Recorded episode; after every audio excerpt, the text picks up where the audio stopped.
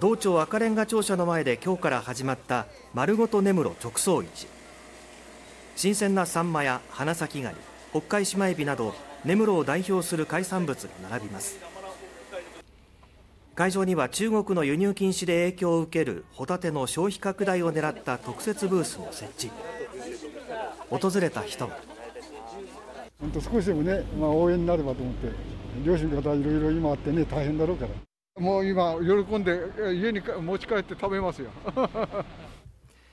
特産品の販売コーナーで1000円以上購入するとホタテが無償で提供されます。このイベントはあさってまで開催されます。